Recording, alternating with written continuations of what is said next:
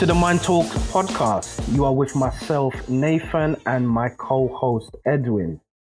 And today we have a special, special, special, special, special, special, special guest.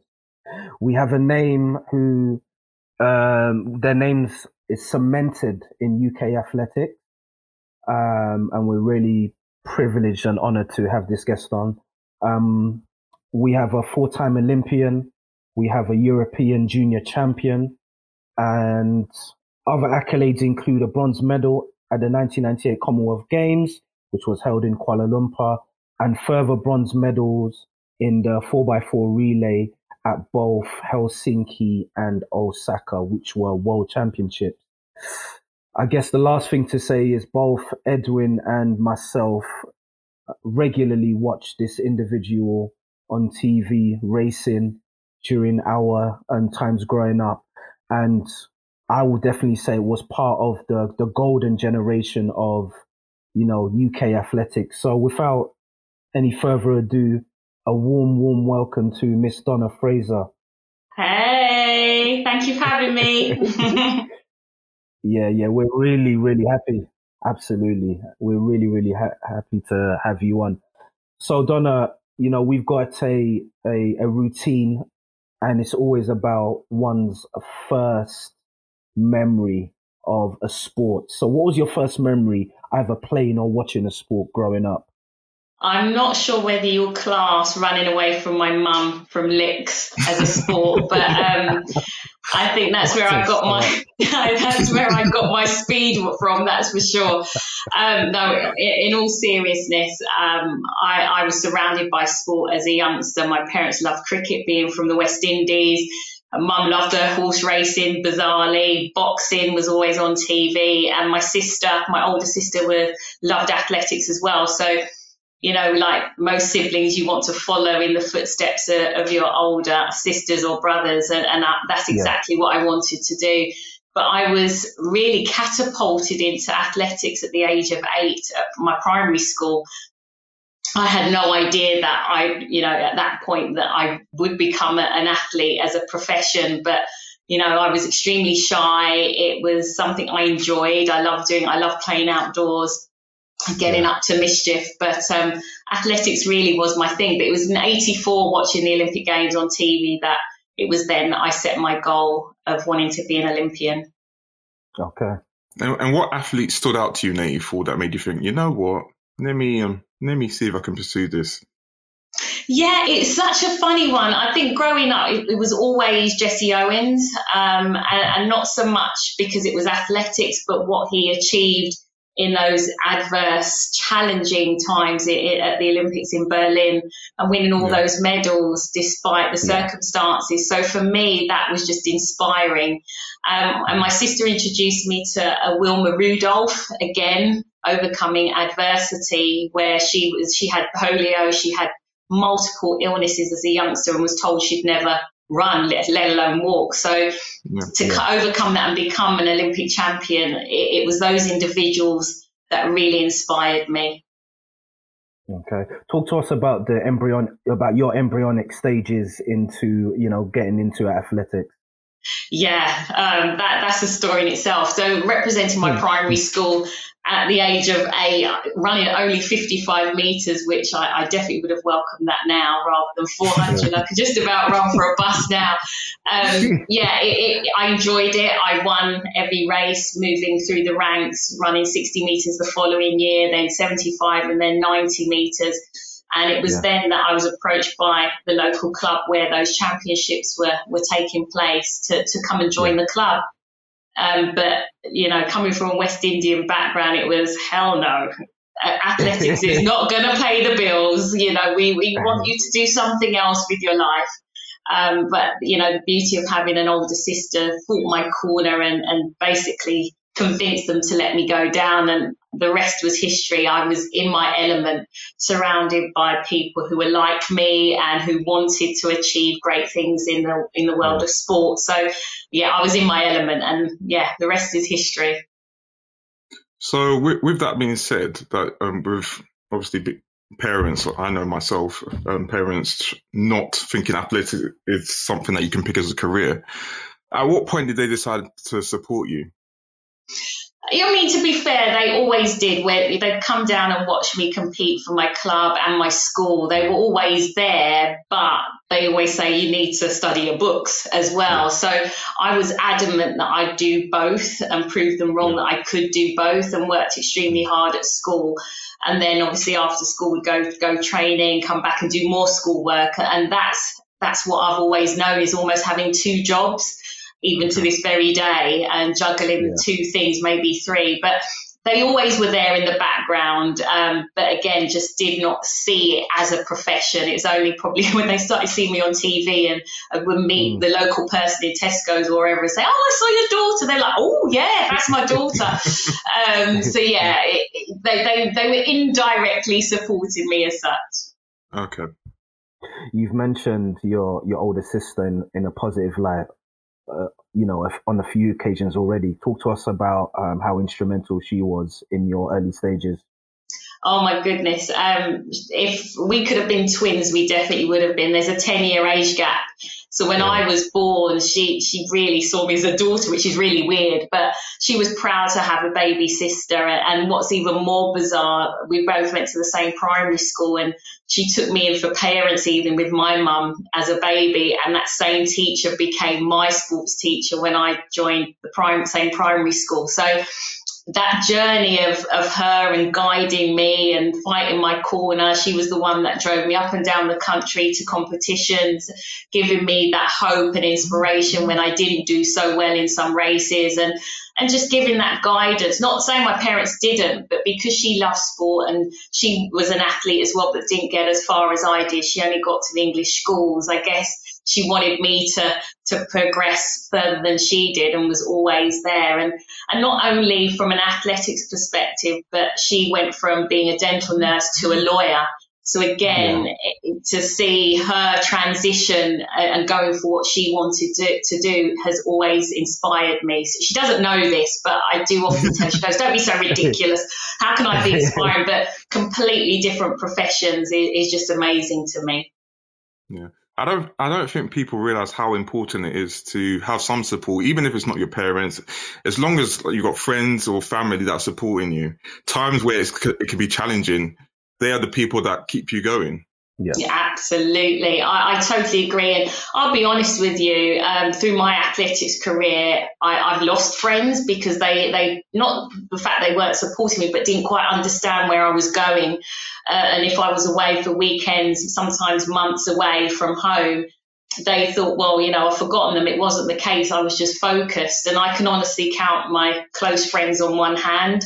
And they're those who have been with me from the age of five, even right through to how old I am now. So, you know, they understand, they get me, they know if they haven't heard from me, it's not because I'm ignoring them, it's because Donna's focused. When she's back, we'll pick up yeah. from, from wherever we left off from. So, at eight years old, when you joined this, you know, local um, athletics club, um, can you just talk about the early stages, the first few weeks, you know, um, getting to know new people, um, the team dynamics? Um, can you just, just talk to us a little bit about that? Yeah, definitely. Um, well, I remember my first night like it was yesterday. It was a bit chilly, and I, am not good with cold, so I always remember those moments when I'm cold.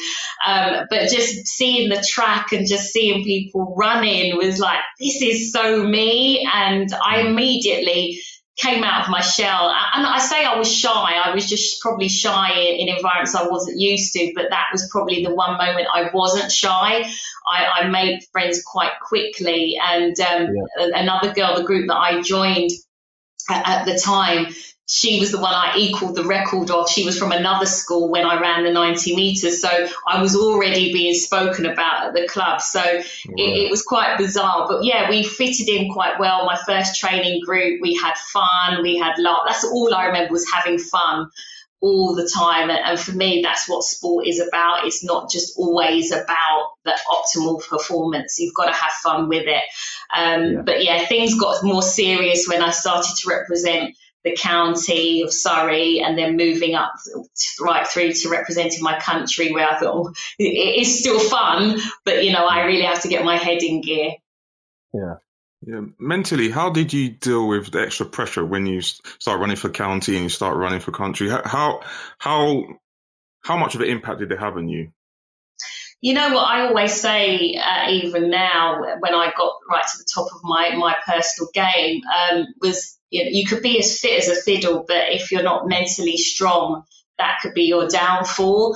Um, and I guess having that support network, my sister, my parents, who were it's quite humble that you know if I didn't win, that's fine. You know, you just that you live another day, you move forward, and all the coaches that I've had throughout my career have been exactly the same. You just learn from your mistakes. So again, growing growing up through the ranks, I really did believe the only pressure I put on myself I have is what I put on myself and don't take on anything else. And this is before social media. Um, mm. so I wasn't, you know, looking on Twitter to see what people are saying about me. It was just wait till the next week's newspaper and see what's said in that. But how did I deal with it? I just focused on me. Um, I guess having that confidence that I was going to win does help, but there are mm. times and were times when I was had gone through injury and wasn't as fit as I was. But I think over a period of time, I started to build that resilience of just living in the now and cope with the now and what will be will be. But just as long as I can come away knowing I've given 110%, that was all that was that mattered to me. Mm. I always find the transition in four of, you know, being in a, in a group where you are the fastest and then you go to another group or you start competing at a higher level and you're no longer the fastest. You are now playing catch up. So uh, I guess my next question to you is, how did you take when you moved from being the the best and the fastest and clearly the, the fastest to being in a very competitive group of people, but also when you started competing, um, h- how did you first take that? It, that is such a great question, and you're so so right. I, there's two sides to this. It was my transition from group to group that I, I actually made that decision myself personally because I didn't feel I was progressing where I was. So I moved from one group to another and made that concerted decision to do that. And I knew that meant hard work. There was no longer moments where Donna could be in a comfort zone. So I expected yeah. that. But the other transition that I, I absolutely recall is going from the junior ranks. And my last competition as a junior was the European Junior Championships in 91 going into the senior ranks and almost starting right at the bottom of the ladder, as I call it. It's almost like your first day at school because there's no yeah. comfort zone. You're, you're with the big girls now. So although I would have been the youngest of the senior girls, I still needed to prove myself and work twice as hard. Um, and then obviously the training group I was in by then, I was training with boys and girls who are much quicker than me. So I was always knackered after every training session, you know, but I was just pushing those boundaries each and every time. But it is tough. Um, and I can imagine some athletes, you know, when they're not in front all the time can really damage them and, and they'll drop out of the sport because they're finding it hard to cope with that. But I expected it. I almost mentally prepared myself for that. But my focus was to close that gap and eventually be in front of them. That that was my, my goal. How was it for you when you did change group? Because there's a lot of athletes that may be in the scenario where they're considering changing, but they don't have the confidence to to leave someone they might have been with for years. How, how what was your mindset when you were you were going through that? I, I, remember the first time I when I left my very first group that I joined from when I was at at school and and it was those old phones where you dial it. and yeah. I remember my sister said, Do you want me to talk to, to your coach? And I said, No, this is something I have to do. Um, and I was I was so nervous. I was so scared of mm. telling her that I, I, I wanted to move on. She'd taken me as far as she could. And I remember, you know, relaying that message as best as I could to, you know, obviously thank her for where she'd got me to, but at the same time, it's come to the end of the road and I could feel that. and she didn't take it very well. Um, and, and, it was it was nothing to do with her. It was I needed to move on, and I think that's what makes a great coach is knowing when you've taken that athlete to the end of the road. And if you've got that relationship, you should be able to part ways amicably. amicably I can never say that word. Um, but sometimes that's not the case, which is where that fear comes into it. And sometimes relationships are really difficult. But uh, for me, I think that was the first step of me making a decision. And that's all part of goal setting.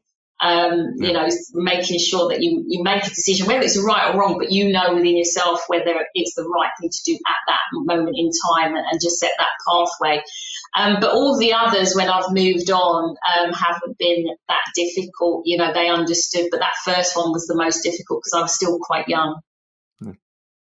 Athletics is um, a beautiful sport in general because of the you know the variety of sports, um, but you know when it comes to the sprint, the sprint events, that kind of outshines the rest. So, my I guess the next question is, how did you choose that event, or rather, how did 400 meters choose you?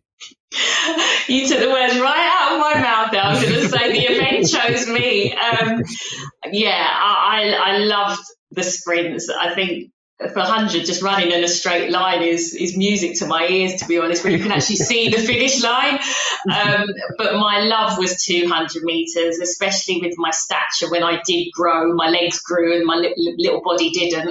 Um, the, the 100 meters just got far too short for me. When the race is finished that's when donna's getting going. So it was a natural uh, step up to go up to 200 and I found my event. But again, I got to that point where I plateaued. Um, and I remember vividly when um, the same coach actually who scouted me said, you know, give the 400 meters a go.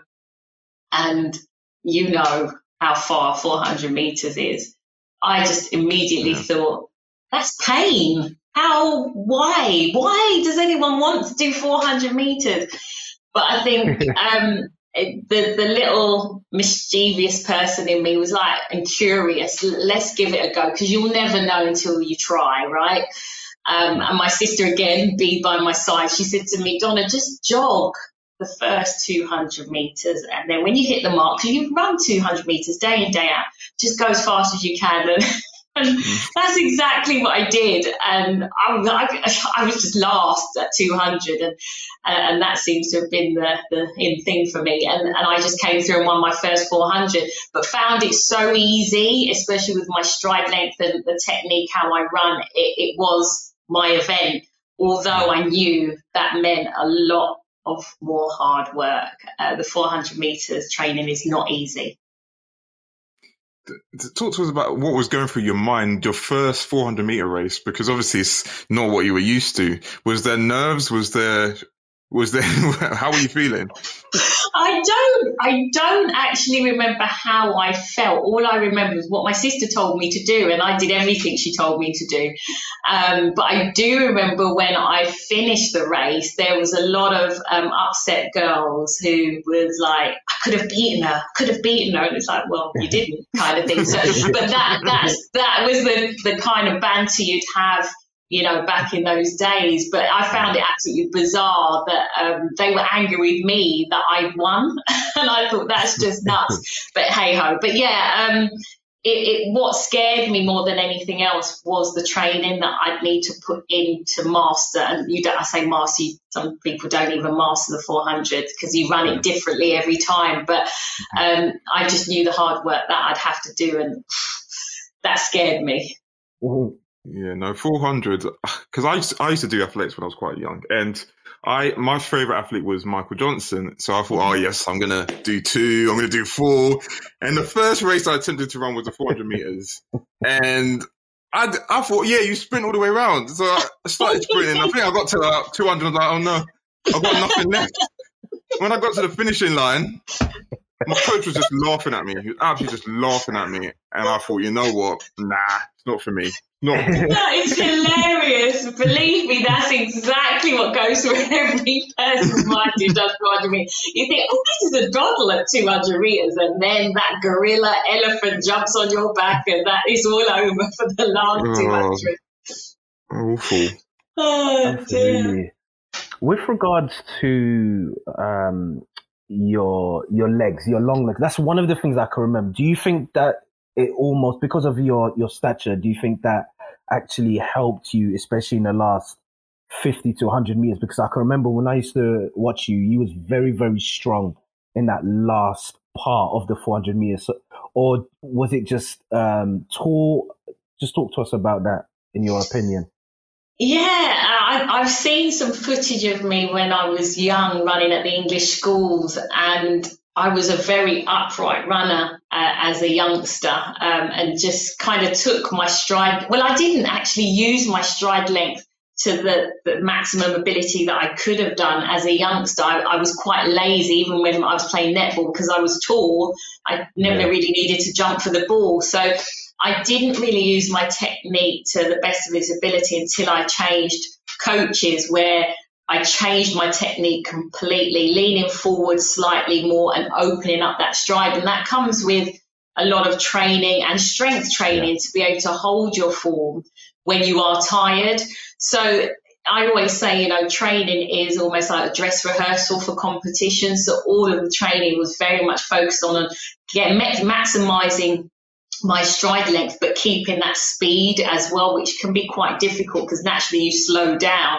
And then there's the breathing that comes into it with 400 meters and pace judgment and speed endurance and all of that stuff. It, it's just, I mean, it's a great event, um, but it, it, really does find you out if you're missing one link.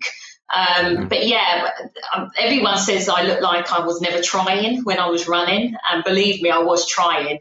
But again, that relaxation was taught. I definitely taught how to relax, and and that, I think that actually stems way back to when I was eight years old because my mm-hmm. primary school teacher would always say to me, "Just look straight ahead." And be determined and, and yeah. just relax, drop the shoulders, don't tense up. And, you know, you'll see it when you're watching some athletes, when they tense up, they're going backwards because mm. they're fighting against that, that system that's working. So to relax and just let it flow is, is just the best way that I know. Yeah, I've, I've heard that many, many times from people in terms of the re- relaxation, how important, how key it is.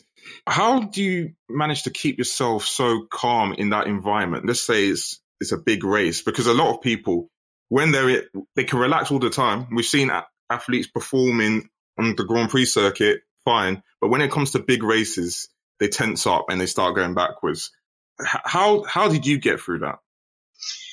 Nerves is a funny thing, um, and I learned how to control my nerves at a very young age, probably at English schools, because that was uh, the one competition that you almost go through the same process you would at an Olympic Games, where yeah. well they call them then pens, but what we know as the call rooms, where they check your kit, uh, and you're you're in the same environment as those you're going to be racing with. So it's quite intense when you're in the same space as the person who's going to be in the lane next to you, who you're aiming to beat, and there's seven others in in that space. But I was always the individual that not so much talk too much, but I, you know, make contact, eye contact, smile. And that was my way of relaxing. And I found when I saw some of my other training partners being really tense, I've, I tried that once and that made me feel worse. It was energy. I was like, this is just not me. I need to find what keeps me relaxed. So breathing was huge and just thinking about what I needed to do. And I mean, the race that everyone remembers is Sydney. You know, when I was on the line, having my eyes closed and just trying to stay focused and think about all what I my plan was in that particular race. So yeah. that was my way, and, and my my training, not my training partners, my teammates in the relay would know Donna was the one that would bring the wine gums. So I'd be there offering wine gums in the call room and.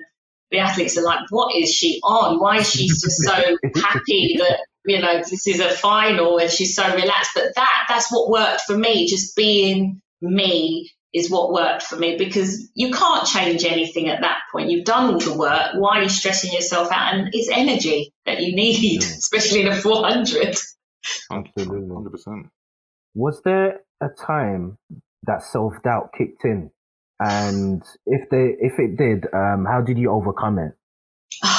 Gosh, so many times. Um, I think if any, the self doubt would have come in when I wasn't either feeling 100% on the line or I knew I wasn't as fit as I could have been through to injury or illness or whatever that was.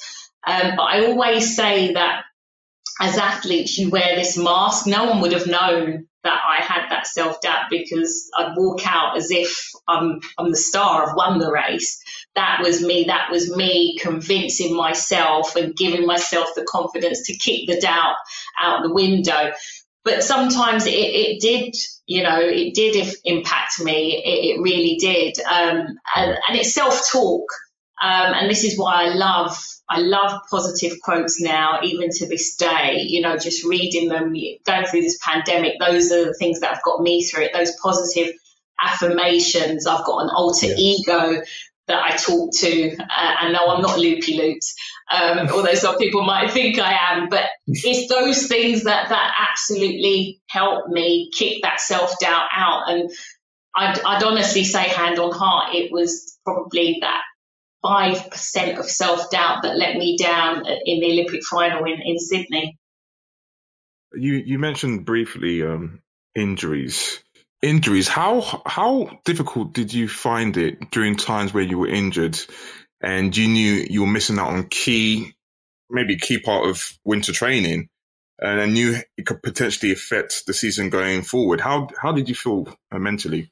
Oh, it was tough. Um, I'll, I'll, there's two milestones in terms of injury and illnesses. Um, the first one was after after the European Junior Championships in '92. I was diagnosed with um, glandular fever, and I put that down to the 400 meter training that I was doing. I convinced myself it was the hard training. So mentally, I was petrified of doing anything that would mean that I was pushing those boundaries.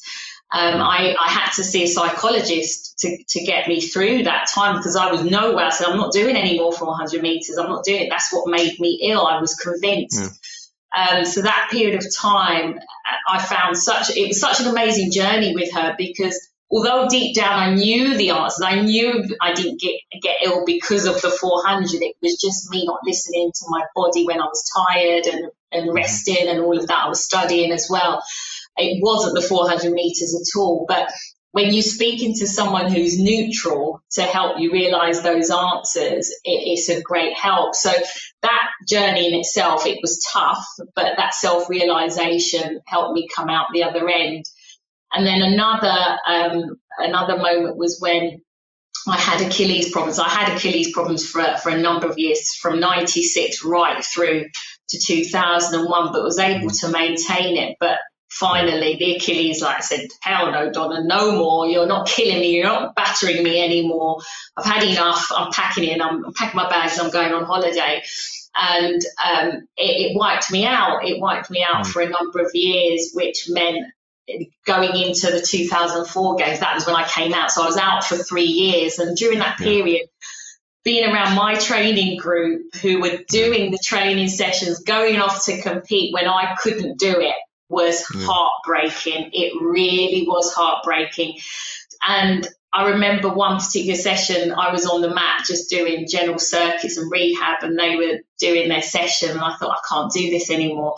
So I spoke to my coach and I said, I, I love being around my training group, but it's killing me watching them do what I can't do. So can we put some time aside that I train on my own with you? So it's one on one. And we did that. And that worked wonders because it was just not only just me and my coach, but me and me with yeah. my coach overseeing everything. And, and that helped me so much.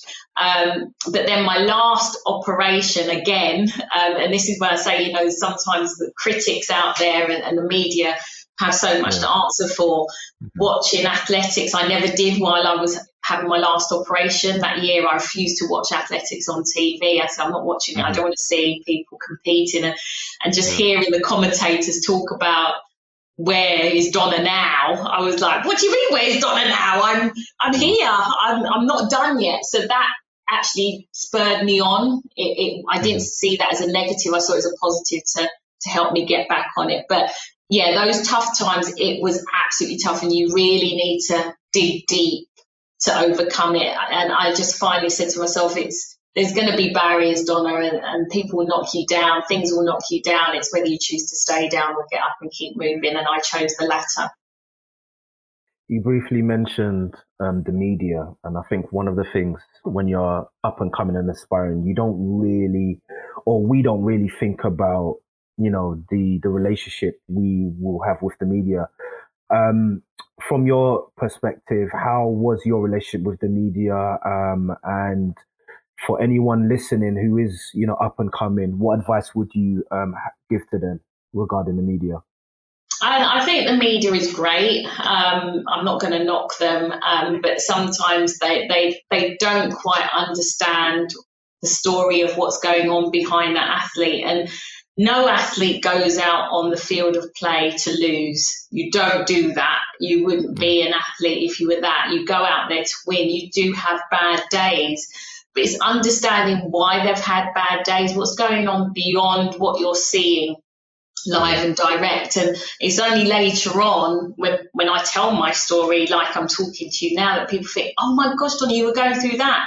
I never said anything, but they made the assumption that I'd had my day. They wrote me off, you know, and, and that could be and could have been quite damaging if I took all those critics and the, the you know oh Donna underperformed yet again and all that kind of stuff that, that you can read it can be damaging but it could also be positive and, and there's two yeah. sides to this you know either you choose to tell your story uh, and be open about it or you just you know wrap it up park it and, and get on with it um, and now I think with social media, it helps because the athlete themselves are taking ownership of saying what's going on. If things are going on behind the scenes, they'll say, you know, I'm going through some mental health issues or I'm injured, whatever it may be that could impact them, their performance. So therefore people have got the heads up more than when I was around where it was just the newspapers or on TV. So you're not knowing what's going on behind the scenes. So so yeah, so the media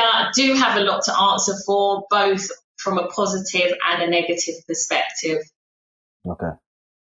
Um, you, you spoke um, briefly about um, seeing a therapist before. How common was it when you were competing for therapists? Because obviously now we, we see a lot of psychologists, um, sports psychologists coming into many different sports, yeah. Um, but we see it especially in the US.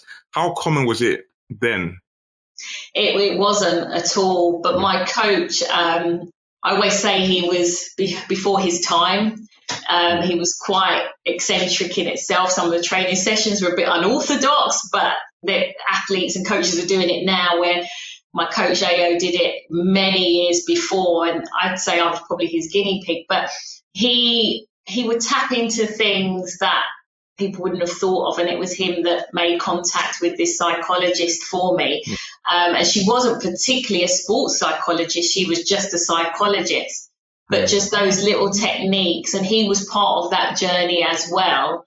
Um, really helped me a lot. But now is part and parcel of, of a high performing athlete. You know, you've got your nutritionist in place, you've got your psychologist, you've got your biomechanics person with you, you've got everything. Whereas my coach was all of those in all fairness. I always say he was my dad, my best friend, my psychologist, my nutritionist.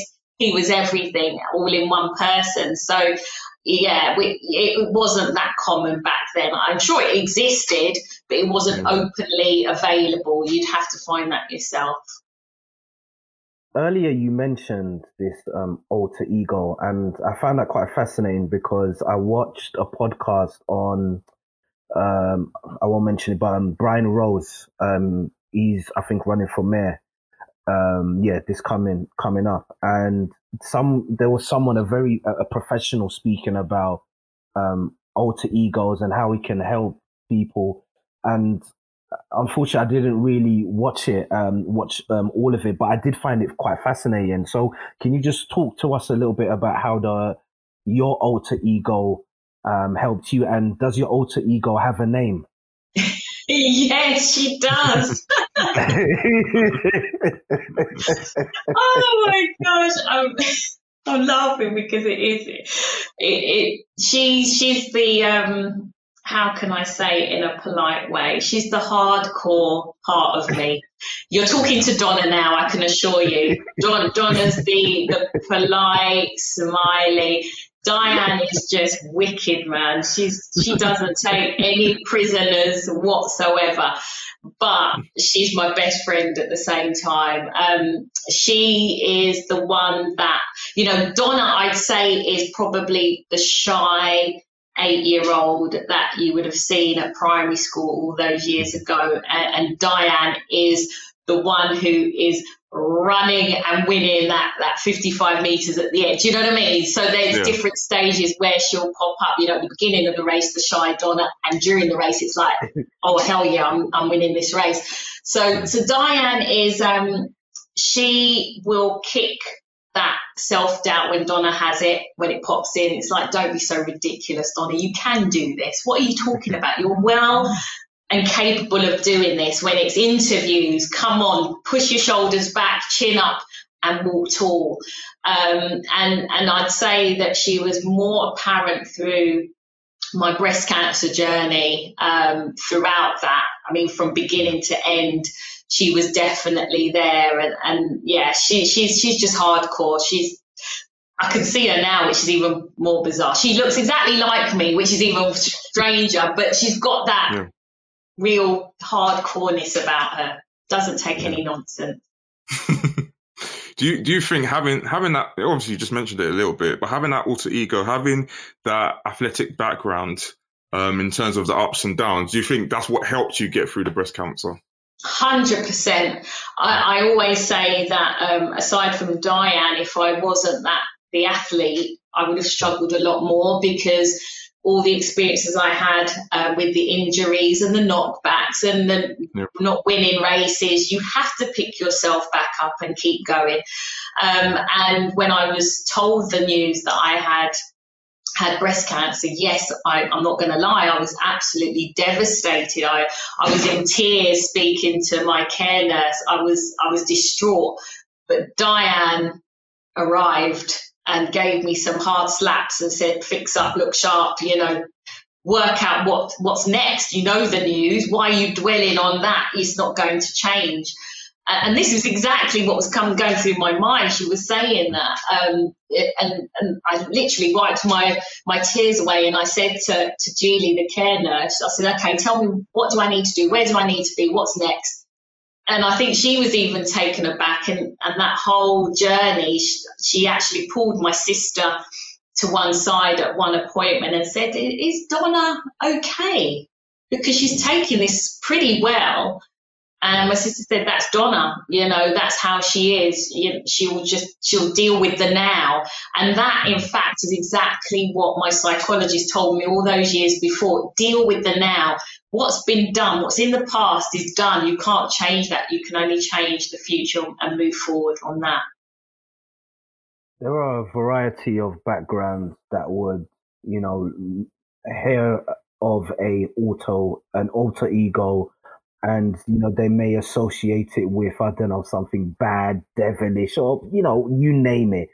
Um, in your case, and in many other sports um, athletes' cases, that is completely not the case. So, coming from and I, and I'm being very careful because I don't want to you know stereotype you know specific nationalities and backgrounds.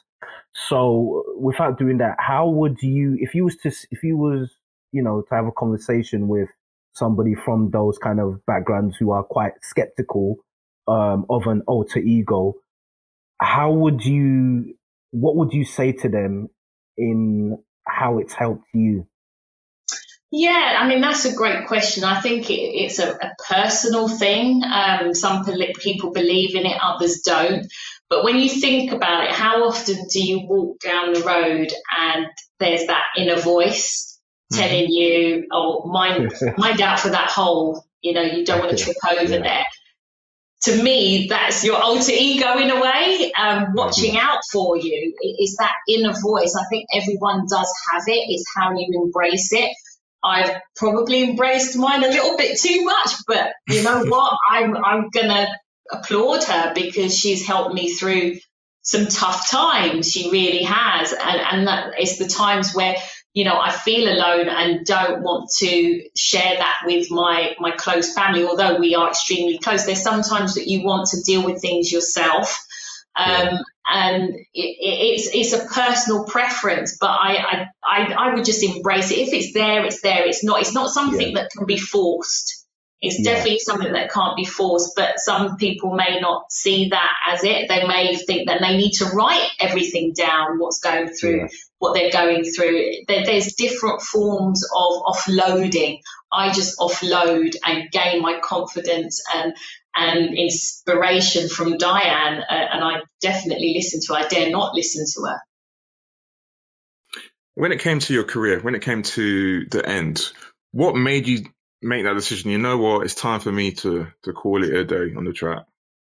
It, it was the breast cancer. Um, I it was 2009, and I was I, again I changed my focus. I started to run 400 meters indoors, which I'd never done before because I needed another boost. Um, yeah. So when I did pretty well indoors at the European Indoor Championships, I was so looking forward to the outdoor season, going to the World Championships, and it was a spark that I needed. And I always knew you you know as an athlete when it's time to hang up your spikes, but I was definitely not done yet. But then when that diagnosis came came came was presented to me, I was like, oh my gosh, how am I going to get through this? But even before that diagnosis, I was still, I had a lumpectomy, I had the lump removed and was back on the track training and competing. Again, no one knew apart from my close training partners, my close family, and my coach. Mm-hmm. Everyone else in the athletics community did, couldn't understand why was Donna doing 100 meters more often because there's mm-hmm. no way I could have coped with the pain of running the full 400, and, and I'd missed quite a bit of training anyway. But it, it was it was a decision I made because I, I thought we only have one life and I want to live it. And at that moment, I, I, wasn't sure what I was going to do. And of course, I, I, I did opt for the mastectomy uh, in the December of that same year in 2009. But it was through my recovery that I, because I, by then I'd retired, I retired at the end of that summer. Mm-hmm. Um, still, no, the athletics community didn't know. They just thought Donna's retired because I'd I've been known as the grandma of athletics for so long. It's like, yeah, finally she's given up. Um, but then during my recovery in 2010, I was like, I'm not done. I'm really, really not done. And especially I'm, I, am not done on my terms. Yeah. Um, and so I, I approached my coach and I said, do you think I could give it a go for 2012? So he's like, of course you can, Donna. I know you could if you really wanted to. Um, so we put a plan in place, and then 2012. Um, well, I came out of retirement in 2012. I came out of retirement and aimed for the 2012 games, and that was when I announced why I was making a comeback. Although everyone was saying, "Johnny, you're crazy. Why do you want to come back and do 400?" But it wasn't about that. It was more from an inspirational perspective that I could yeah. finish on my terms and also tell my story and hopefully inspire other women who are going through that journey that you can come out the other end. So it, it, wasn't just about because I love my sport. It wasn't just about that and see how far I can get. It was to finish on my terms. So when I did my final race in 2012, I was happy to say, yeah, that's it. I'm done now for the next chapter. We have to commend you and any other athlete that comes out and, you know, shares their personal story I guess the next question for me is how did you get to that conclusion that you wanted to, you know, share with the wider community that this was the reason why, um, you know, things, events were happening in your life?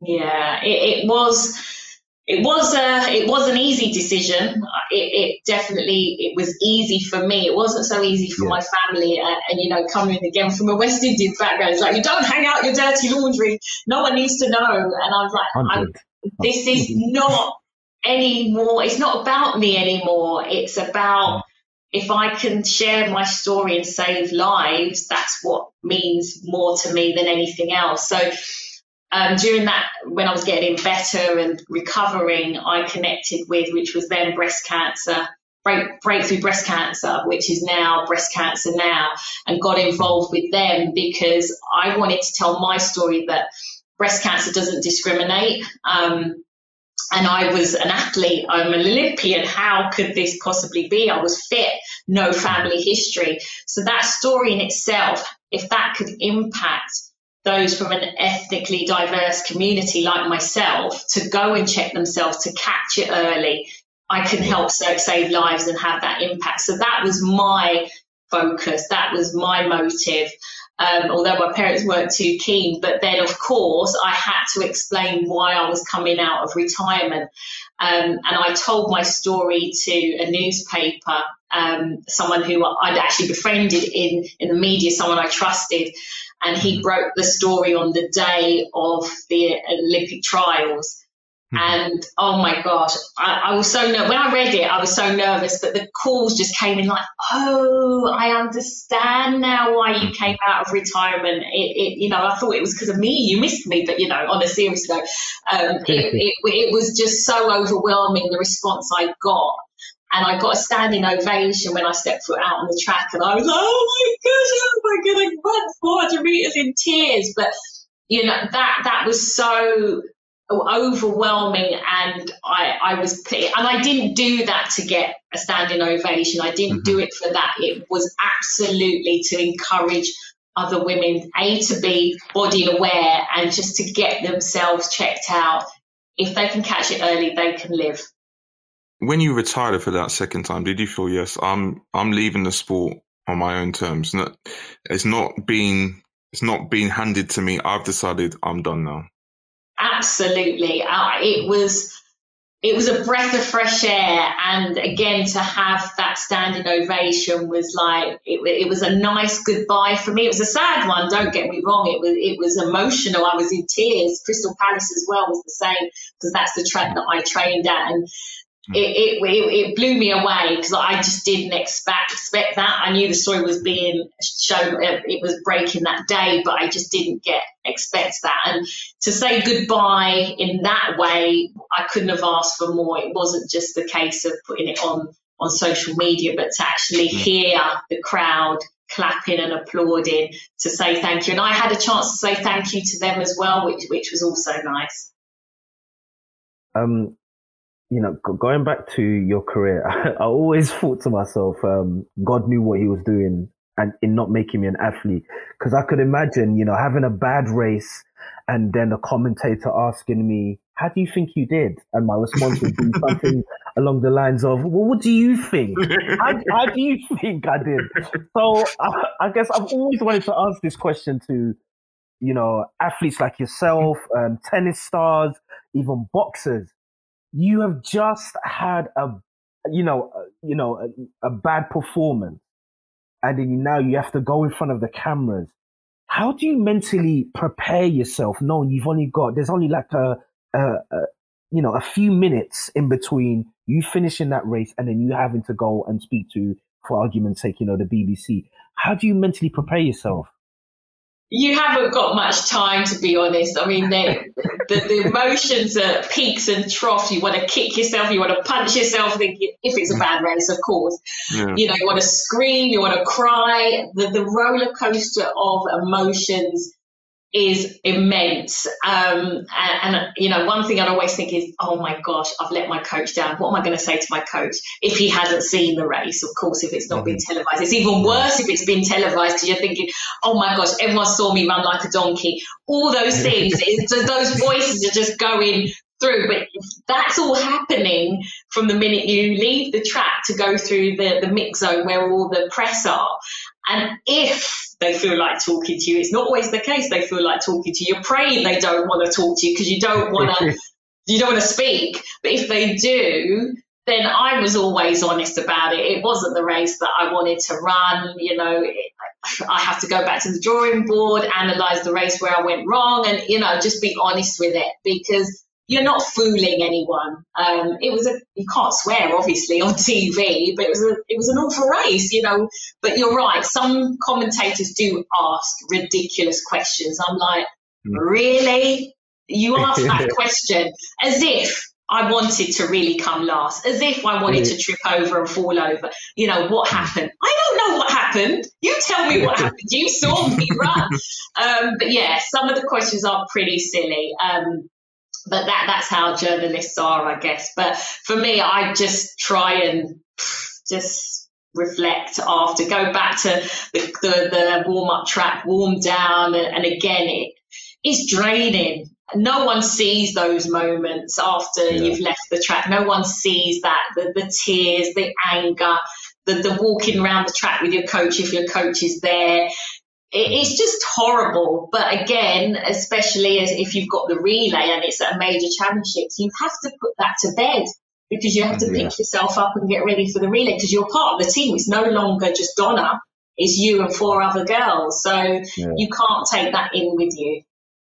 Once, once you were, you were done competing, because I've, I've, spoken to a lot of people when they finish a sport, they're not quite sure what they're going to do. Did you have in your mind what you're going to do after you retired?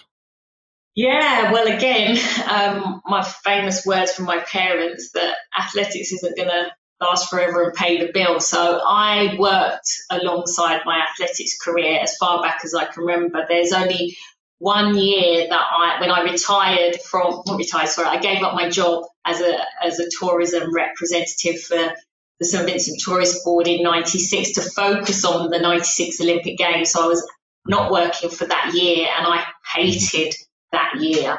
Not only because finances weren't coming in, but also I didn't have another thing to focus on. Yeah. So um, EDF Energy um, approached me that in '97 to sponsor me up until 2000 games, and in that period they offered me a job. So ever since I've worked, and that's been by choice because obviously there's lottery funding. But I've mm-hmm. always felt that if if anything was to go wrong, um, I could fall off a curb and break my foot, and that's it. I'd have a job to fall back on. So my transition from athlete to the world of work was not as strenuous as some athletes find it, which is why I'm such an advocate for athletes to do something else while you're competing. And it won't impact your athletics. It's always good to have something else to fall back on. So I, I found that transition fairly easy. Don't get me wrong, I miss my sport, but now working in it, you know, I'm still, it's still close to me, which is great. But, um, mm yeah, I, have I always worked alongside it, so I found it pretty easy. It was, there was just still a little bit of a gap because I didn't have to get up and go training, and I didn't miss it when it was snowing outside. Donna, I have to mention this: um, the infamous glasses that you used to wear. That's how. Oh. That's how. this is how most of us remember.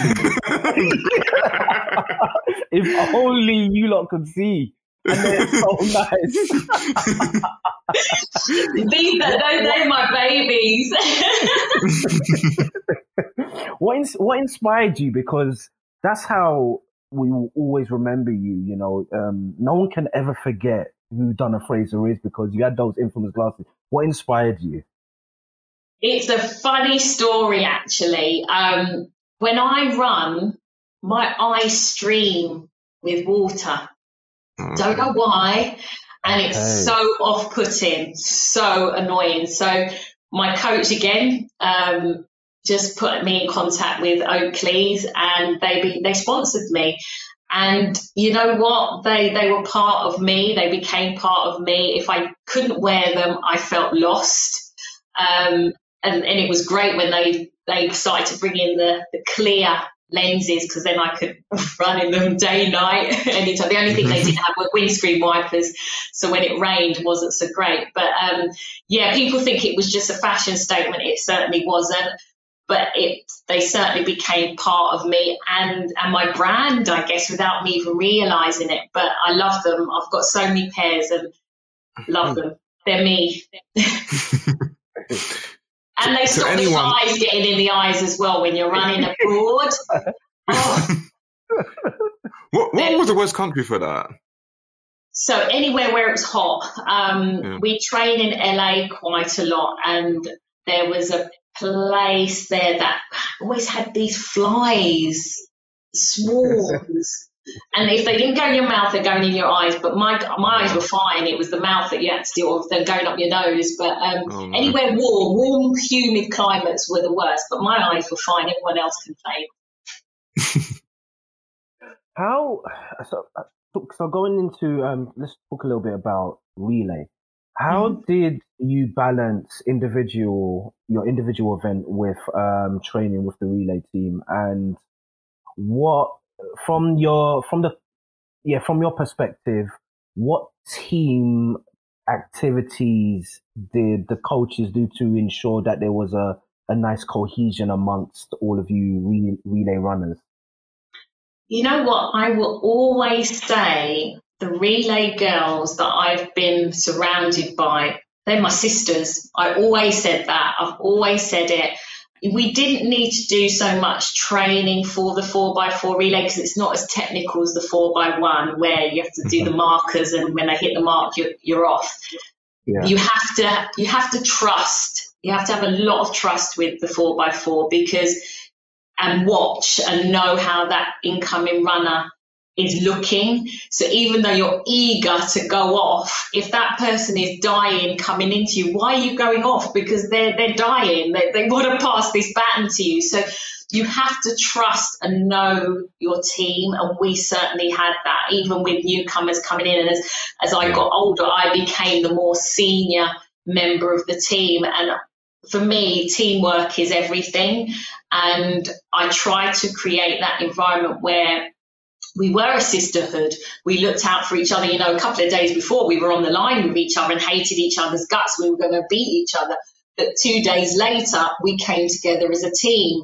And there was never a weak link, but we all knew our job as part of that relay team. And, yeah. and you know, it, it was phenomenal. It was such a journey. I loved it.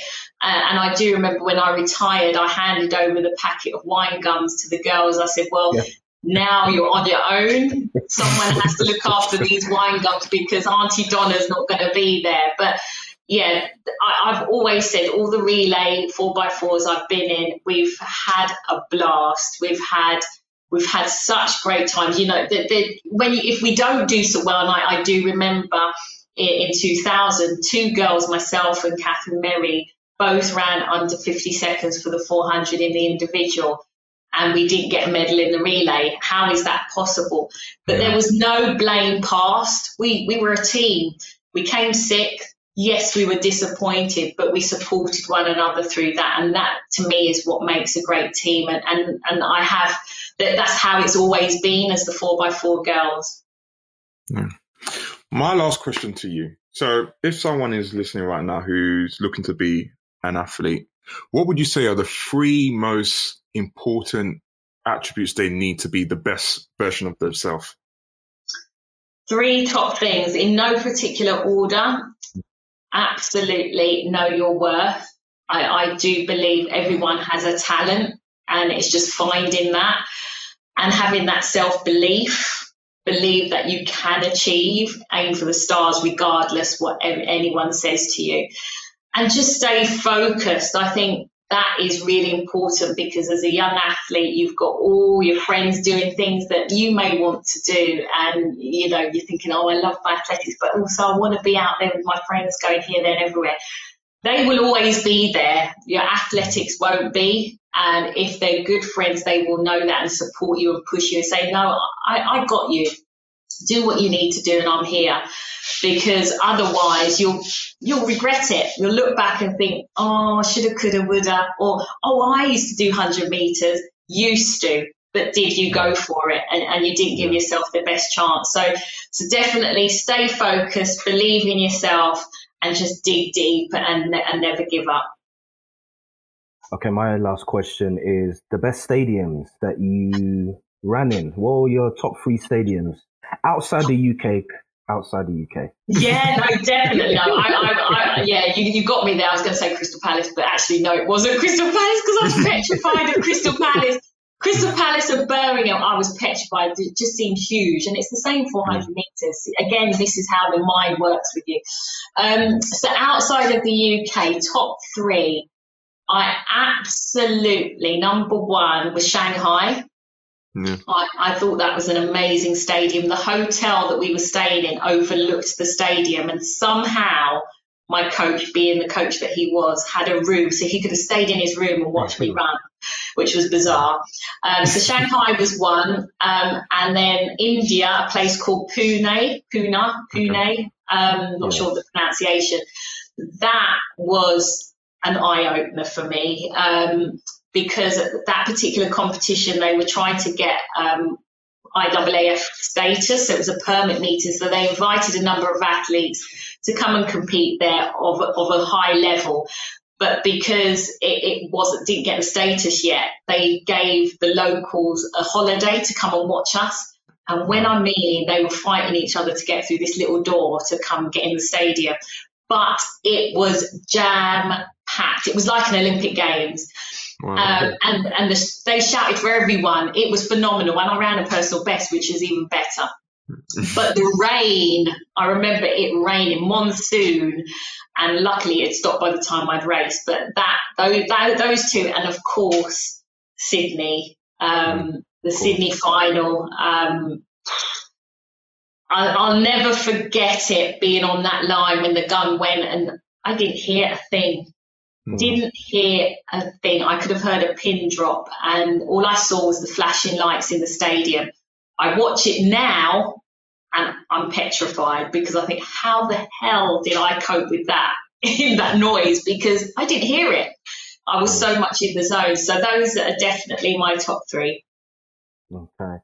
Um, I do have an additional question. Um, when you were traveling around to different locations, did you have maybe um, you know spe- outside the wine gums did you have other foods that kept you comfortable or were you somebody that you know was more um, willing to try the cuisines in those places?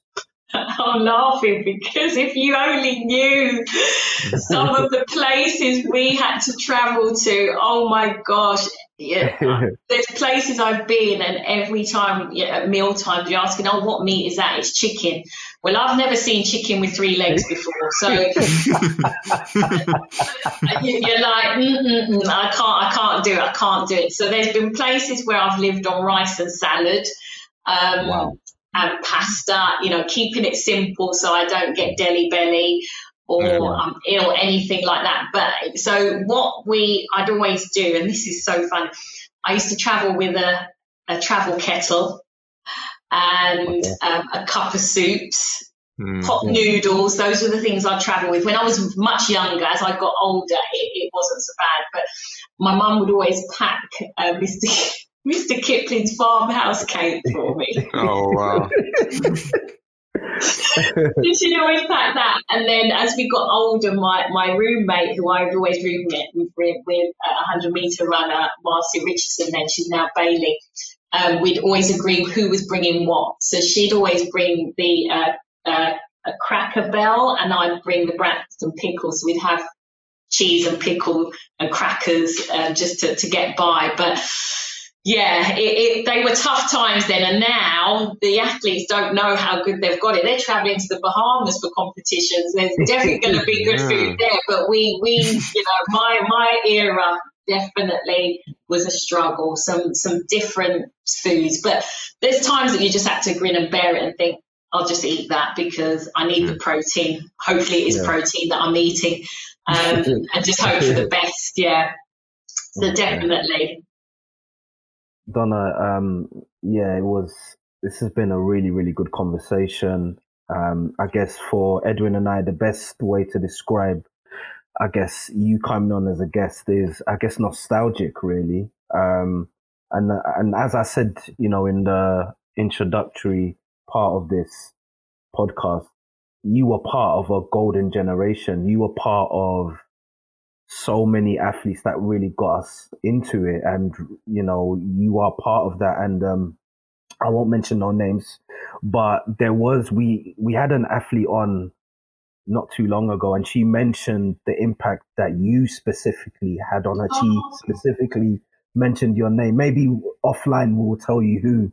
Um but yeah she really really really spoke highly of you. So um yeah.